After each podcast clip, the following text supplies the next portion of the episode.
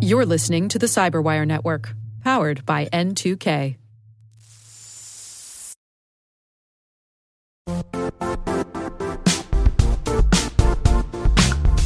The IT world used to be simpler. You only had to secure and manage environments that you controlled. Then came new technologies and new ways to work. Now, employees, apps, and networks are everywhere. This means poor visibility, security gaps, and added risk. That's why Cloudflare created the first ever connectivity cloud. Visit cloudflare.com to protect your business everywhere you do business.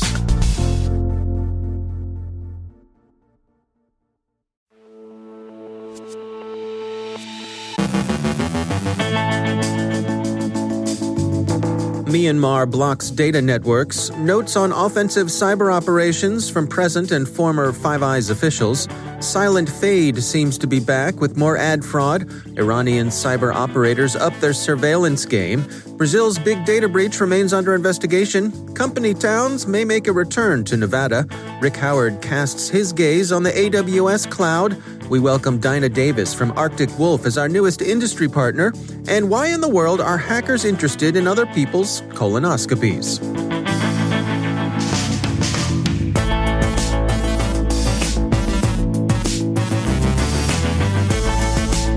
From the Cyberwire studios at Data Tribe, I'm Dave Bittner with your Cyberwire summary for Monday, February 8th, 2021.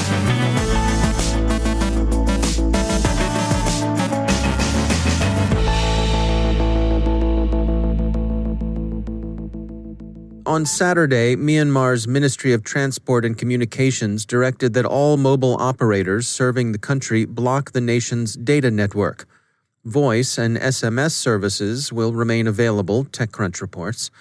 The general interdiction of data services follows earlier decisions by the country's new military government to block first Facebook and then Instagram and Twitter. The ruling junta has sought to tamp down opportunities for mobilization of dissent and opposition since it took power in a coup last month. The Gray Zone podcast yesterday featured an interview with GCHQ Director Jeremy Fleming and General Sir Patrick Sanders, head of the UK's Strategic Command, also responsible for military cyber operations, in which they described Britain's cyber operations against ISIS. British cyber forces disrupted the terrorist group's drone operations, denied their operators mobile service, and interfered with online propaganda. The campaign by Britain's National Cyber Force, most active in 2016 and 2017, is, Sky News says, the UK's only publicly avowed offensive cyber operation to date. The counter propaganda influence operation is, in some ways, the most interesting and intrusive of the efforts. Fleming is quoted as saying, We prevented their propaganda both through physical actions on the battlefield, but also remotely getting to their servers, getting to the places they stored their material. The intrusion into ISIS networks extended to locking ISIS members out of accounts, deleting or altering the group's information, and taking down online posts and videos. General Sanders said, quote, we wanted to ensure that when they tried to coordinate attacks on our forces, their devices didn't work, that they couldn't trust the orders that were coming to them from their seniors. He added that deception and misdirection were important ways of degrading ISIS combat power. Tactically, British cyber operators, said to have been working closely with allies, including the U.S., were able to block ISIS commanders' orders from reaching subordinates and were also able to misdirect ISIS forces on the ground, in some cases sending their units into kill zones. It was, General Sanders explained, a combined arms, multi domain effort. The cyber operations didn't stand on their own. He said, quote, We wanted to deceive them and to misdirect them, to make them less effective, less cohesive, and sap their morale. But you can't just do that in cyberspace. You have to coordinate and integrate that with activities that are going on on the ground, whether it's from our own forces, special forces, and others. Former director of the U.S. Cybersecurity and Infrastructure Security Agency, Chris Krebs, drew some press attention over the weekend with an interview he gave the Financial Times. The headline in the media outlet Silicon is representative. Quote, ex US cyber boss calls for military strikes on ransomware hackers, it says, which suggests a brace of tomahawks prancing downtown to hit egregor extortionists in their parents' basements, or maybe the pre dawn vertical insertion of a ranger battalion to put paid to the Ragnar Locker gang in whatever tacky cyber cafe they're using. But a close reading, or actually a pretty casual reading, of Krebs's remarks indicates that he's pretty much closer in his thinking to GCHQ's Fleming than he is to, say, Curtis LeMay or George Patton. His point is that ransomware is sufficiently destructive and costly to make it worth a government's while to actively disrupt the gang's operations. Military cyber units like U.S. Cyber Command and the UK's National Cyber Force have disruptive capabilities law enforcement organizations don't, and it might be useful to think about how they might be used. If at all, there may be decisive legal objections to doing so. On the other hand, there might be some legal models under which that kind of action might be legitimately organized. What if ransomware actors could be treated like pirates, for example? New Post reports that Kaspersky has discerned new activity by the crew using the Silent Fade malware Silent Fade is an online ad fraud operation that Kaspersky has observed resurgent against victims in Asia and Europe. They'll be worth watching. The Silent Fade gang is thought to have been responsible for some $4 million in fraud against Facebook users in 2019. Security firm Checkpoint's updates on Iranian cyber threat actors Domestic Kitten and Infy warns that both groups remain active, mostly against dissident targets. Checkpoint calls them advanced and writes that they have a lot in common. Quote, both groups have conducted long running cyber attacks and intrusive surveillance campaigns, which target both individuals' mobile devices and personal computers. The operators of these campaigns are clearly active, responsive, and constantly seeking new attack vectors and techniques to ensure the longevity of their operations. Iranian dissidents, both at home and in the Iranian diaspora, are prime targets of surveillance, as are ethnic Kurds, which Tehran regards with suspicion as an unreliable, probably separatist element. Reuters reported this morning that Experian is investigating the large quantity of personal information found in January, apparently for sale on the Internet. The data's provenance was and remains unclear, and Experian has been looking into whether the information might have come from its Brazilian subsidiary Serasa the data include photographs, social security details, vehicle registrations, and social media login details, none of which its subsidiary collects. Experian says it's been unable to find evidence that its systems had been compromised and that the data breach doesn't appear to have originated with Serasa. Threat actors obtained and posted patient information from two medical centers, one in Florida, the other in Texas. Patient names, dates of birth, letters to insurers, and colonoscopy results were posted, but to what end is unclear. Leon Medical Centers in Miami and Nocona General Hospital in Texas were affected by the incident. According to NBC News, the hospital's data weren't locked up and the medical centers haven't received the extortion demands one would expect in a ransomware attack. It's difficult to imagine that this is simply a case of art for art's sake, but What's in it for the attackers? Surely not the lulz, one would think, but what else it might have been remains obscure. Always wanted to be a local politician, but you've always thought you'd like it better if local government were run more like a business and so forth? Hey, move to Nevada. The U.S. state of Nevada, in a bid to foster economic development, is considering the creation of innovation zones, effectively alternative forms of local government.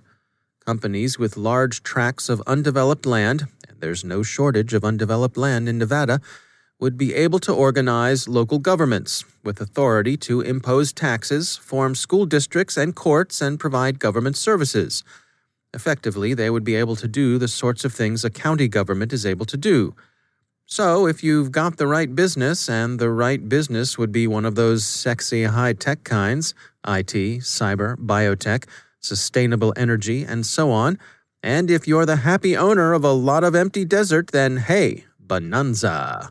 It would be like being a Pennsylvania coal town in the 19th century, a Disney town in Florida in the late 1960s, or in some ways a university today. Question for businesses How attractive would providing basic services actually be? Would it be worth the taxation and regulatory freedoms the arrangement might bring? Word to the wise check your water rights before you buy. It can get pretty dry out there.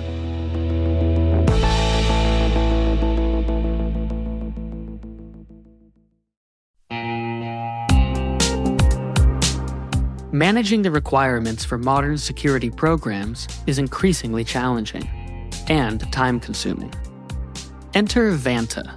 Vanta gives you one place to centralize and scale your security program. Quickly assess risk, streamline security reviews, and automate compliance for ISO 27001, SOC 2, and more. You can leverage Vanta's market leading trust management platform to unify risk management and secure the trust of your customers. Plus, use Vanta AI to save time when completing security questionnaires. Cyberwire daily listeners can get $1,000 off by going to vanta.com slash cyber. That's V-A-N-T-A dot com slash cyber.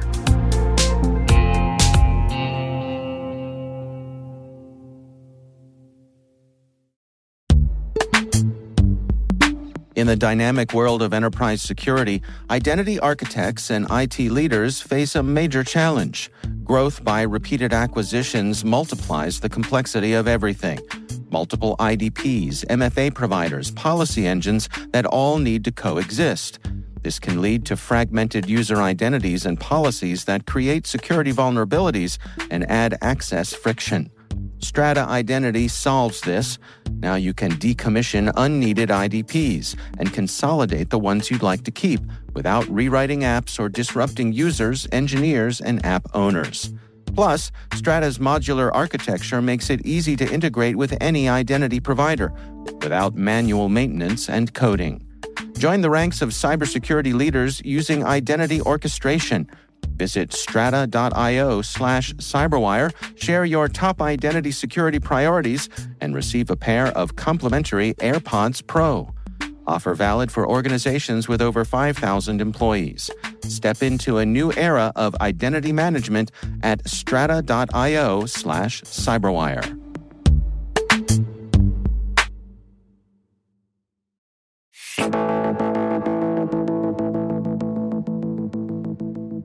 And it is always my pleasure to welcome back to the show Rick Howard. He is the CyberWire's Chief Security Officer and Chief Analyst. Rick, it's great to have you back. Hey, Dave. So last week, uh, you wrapped up a two-part mini-series that you did on Microsoft Azure uh, and how to deploy first principle strategies in uh, that virtual environment. This week, you are tackling Amazon AWS. Now that you have looked into two of these massive cloud servers, cloud providers, were there any aha moments, anything that, that popped out to you? Well, that's a great question. You know, before I started this project, if I would have thought about it for more than two seconds, I would have anticipated that all cloud providers have a shared vocabulary to describe, you know, the concepts of how these cloud services work. Uh, mm. But but here's a but, and this is a big but. right? Uh, the ideas are similar, okay, but many of them have slightly different names and offer little subtle differences in capability. Hmm. For instance, well, my favorite one, okay, uh, it's the first one always comes to mind, is this basic networking concept that facilitates access to and from the internet. Both Microsoft and Amazon use an old legacy networking trick called network address translation or NAT to pull it off. You're mm. you're familiar, right? Yeah, yeah. So Amazon calls its cloud version a NAT gateway, but Microsoft calls its version a source network address translation, or wait for it, SNAT for short, which oh. I love. Okay, and, and, and just for the of record, of course they do. I know, SNAT. yeah. Uh, okay. Uh, so SNAT's become my favorite acronym of 2021, narrowly outpacing, by the way, my other favorites this year, taint analysis and APT side hustle. And and, uh, and if you're trying to understand what those words mean, you should absolutely be subscribing to another one of our CyberWire podcasts called Word Notes, where we take five minutes to find the word, describe where it comes from, and my favorite part, we try to link it back to hacker culture. Yeah, well, my my favorite word from Word Notes so far is uh, daemon, which is uh, the Unix name for those little programs that pop up perform a little task, and then poof, they disappear again. Yeah, uh, we published that one over the Christmas break, and there is a fantastic hacker novel called Daemon, written by Daniel Suarez, that takes that idea to the extreme, and I highly recommend it. I can't wait for the movie to come out. Yeah. Right. But for this week's CSO Perspectives podcast, uh, we're going to cover some basic cloud networking 101 for both Azure and AWS, and then double down on how to implement first principle strategies in AWS. All right. Well, it is the CSO Perspectives podcast. It is part of CyberWire Pro. You can learn all about that on our website, thecyberwire.com. Rick Howard, thanks for joining us. Thank you, sir.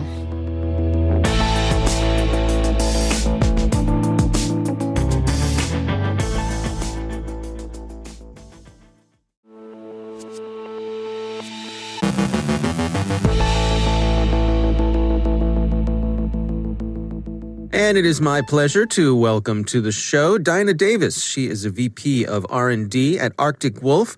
Dinah, it is great to have you back and to welcome you uh, to be one of our new corporate partners. Welcome back to the Cyberwire. Thank you. I am so pumped to be here. Uh, this is going to be great fun. Yeah, yeah. Well, let's get started as we always do when someone joins us this way. Let's get to know you a little bit. Can you take us through uh, your professional journey? Uh, where'd you get your start and what led you to where you are today? Yeah, so um, I actually uh, started off thinking I was going to be a math teacher because, you know, the counselor in the high school said, you know you're a woman and uh, you're good at math so we've should, we've noticed you're a woman yeah we've noticed you're a woman and you're good at math so you should be a math teacher and hmm. at 17, I was quite naive about that and thought, okay, I guess that's what I should do. Uh, but quickly found when I went to university to do that, that I enjoyed the mathematics far more than I enjoyed uh, figuring out how to interact with children. Um, hmm. I do love children, but I mm-hmm. think I loved math more. Um, mm. And uh, so I ended up going into the more math side. And in my third year, finally took uh, my first computing course because uh, I was putting it off. All my friends in humanities said it was really hard. And I realized in the first day, I was like, oh my God, this is the way I think. This is amazing. This is an actual, oh. real, technical application, real life application of how my brain thinks. This could be my job. This is hmm. amazing. Um, and so that's how I got into computing. And I, I started to take as many computing courses as possible. And then um, looking for a summer co op program, uh, which is what we call internships in Canada, except you get paid. Um, and uh, we, I saw a job posting for the Canadian government, and it said somebody who's good at math, like, and uh, can code. And I was like, hey, oh, hey, that's me. That's me. Let's check this out. And so I ended up working for the federal government, and that was my first introduction to cybersecurity. And what I did was actually um, evaluate, help them evaluate the Bluetooth algorithm for AES. hmm. because the new AES contest was on.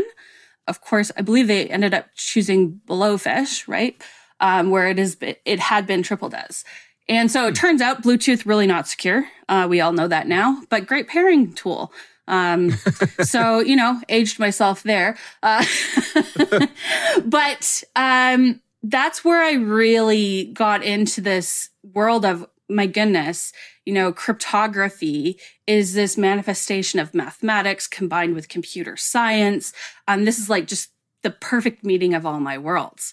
So I got hmm. I got a degree in uh, from University of Waterloo, a master's in cryptography, and ended up landing a job at BlackBerry when there was less than a thousand employees and less than a million people using uh, Blackberries. Wow. And I was on the, uh, we called it the crypto dev team. Uh, it was about five people at the time. And that team grew huge as I was there. And we were the team that was responsible for security in BlackBerry. And so it was an extremely exciting job. It was the bleeding edge of mobile security. Um, and it was an amazing ride to go on. Um, of course, we all know how that story ends, but you know, the, the eight years I was there were pretty amazing. And mm. after I left there, I was looking for that same experience again, looking to be part of something really big, something, you know, that would hockey stick, something that would be really cool like that. And I, I tried out a few places until f- five and a half years ago. I met the co-founder of Arctic Wolf, was explaining her what to her what I wanted to do for my career, and she was just like, "Oh, you you should come work for me." And I was like, seriously? I thought she was joking. And then the end, I, I, soon found out she doesn't joke. Um, and at the end of the conversation, she was like, oh no, seriously, our CEO is in town from, from, uh, from Silicon Valley. You need to come meet him. Um, and like three weeks later, I was, uh, the director of R&D at Arctic Wolf Networks, uh, running mm. their R&D team. And I've been there ever since, and we have been on an amazing journey. And we have, I, I would say, we are exceeding the BlackBerry, in my opinion, um, experience for myself anyway. Um, yeah. And I'm still in security, loving security, um, and growing development teams, which is what I love to do. And as you mentioned, I mean, uh, you know, watching the growth of Arctic Wolf and the the the rounds of investment that the company has received and the the growth. I mean, it's uh, it's not the the small company you joined just five or so years ago. No, there was like 34 people in the company when I started, and now we're over 700. Wow. yeah, it's super crazy. Um, my development team is 15 people. We're closer to 150 devs now. Um, yeah, you know, and there there were some t- very tough years. It was not all roses. Mm. Um, mm. You know, like the first couple years, I think we were a bit early for the market. People didn't really realize how much they needed uh, security monitoring. And then basically, WannaCry and NotPetya hit, and everybody went, oh, yeah, we really do need that. Um, and, and, and it became a lot easier to sell. right, right, right. All right. Well, Dinah Davis, uh, looking forward to what's to come and our uh, ongoing discussions. Uh, so happy to have you aboard. Thanks for joining us. Absolutely.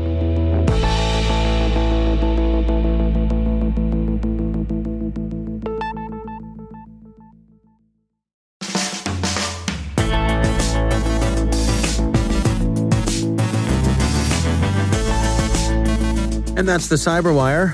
For links to all of today's stories, check out our daily briefing at thecyberwire.com. And for professionals and cybersecurity leaders who want to stay abreast of this rapidly evolving field, sign up for Cyberwire Pro. It'll save you time and keep you informed. Made in the USA. Listen for us on your Alexa smart speaker, too. Don't forget to check out the Grumpy Old Geeks podcast, where I contribute to a regular segment called Security. Ha! I join Jason and Brian on their show for a lively discussion of the latest security news every week. You can find Grumpy Old Geeks where all the fine podcasts are listed, and check out the Recorded Future podcast, which I also host.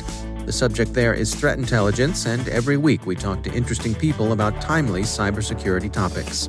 That's at recordedfuture.com slash podcast. The Cyberwire podcast is proudly produced in Maryland out of the startup studios of Data Tribe, where they're co building the next generation of cybersecurity teams and technologies. Our amazing Cyberwire team is Elliot Peltzman, Guru Prakash, Kelsey Bond, Tim Nodar, Joe Kerrigan, Carole Theriault, Ben Yellen, Nick Veliky, Gina Johnson, Bennett Moe, Chris Russell, John Petrik, Jennifer Eiben, Rick Howard, Peter Kilpe, and I'm Dave Bittner. Thanks for listening. We'll see you back here tomorrow.